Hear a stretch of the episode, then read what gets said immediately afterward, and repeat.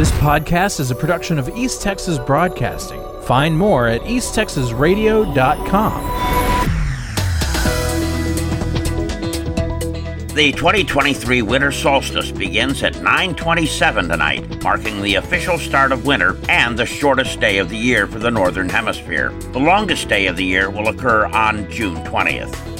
The Office of the Texas Attorney General has won another round in court in its efforts to keep razor wire on the banks of the Rio Grande. It was placed by the state to help stop illegal immigration into the United States. An injunction by the U.S. Court of Appeals for the Fifth Circuit was issued, which prohibits the White House from ordering federal Border Patrol agents to dismantle the razor wire.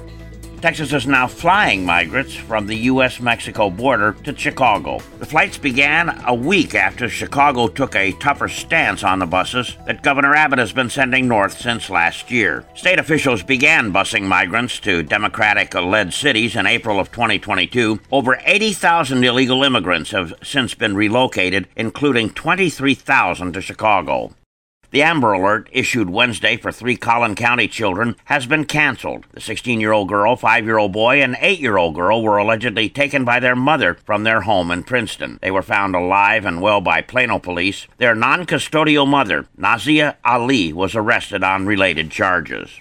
23 year old Jordan Lee Carroll has been sentenced by Lamar County District Judge Wes Tidwell to 40 years in prison after pleading guilty to six violent felony crimes. Carroll was accused of breaking into an ex girlfriend's apartment in the middle of the night, holding her captive for several hours. He also sexually assaulted her, choked her, broke out her front teeth, and then killed her kitten. He also threatened to kill her mother if she reported him. Reno Police, Lamar County Sheriff's deputies, and a Texas Ranger investigated the brutal crime. A Texas Rangers investigation has cleared an off duty Sherman police officer of any wrongdoing in the death of bank robbery suspect Larry Wayne Harvey III during a shootout on September 22nd. The investigation showed that none of the shots fired by the Sherman officer struck Harvey and that his fatal wound was self inflicted. The identity of the officer was not released.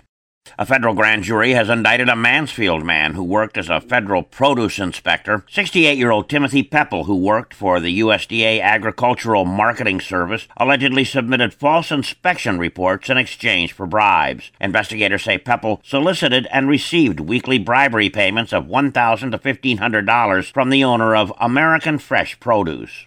The joint undercover operation in November by the DPS, Hopkins County Sheriff's Office, Mount Pleasant Police Department, and the FBI has resulted in another arrest. 42 year old Daryl Wayne Wilkins of Longview was transported this week from the Gregg County Jail to the Hopkins County Jail on a charge of online solicitation of a minor for sexual contact, which is a second degree felony. Bond was set at $100,000. Previously arrested in the case were 46 year old Jed Anthony Shaddix of Como, 45 year old Jason Moore of Marshall, and 32 year old Narcisco Belly Villegas of Fort Worth.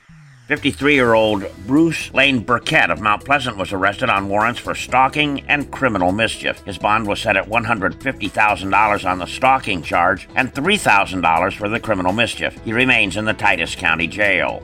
A Henderson County Commissioner's work crew is being investigated after a report of illegal dumping. According to a press release from County Judge Wade McKinney, a joint investigation into the matter has been launched by the Fire Marshal's Office and the Texas Commission on Environmental Quality. Work crews for the Precinct 1 Commissioner are suspected of the act.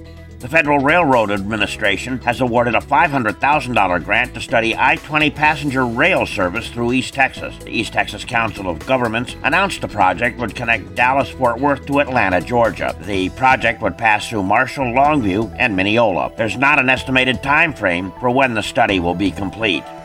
I'm Dave Kirkpatrick. This podcast is a production of East Texas Broadcasting. Find more at easttexasradio.com.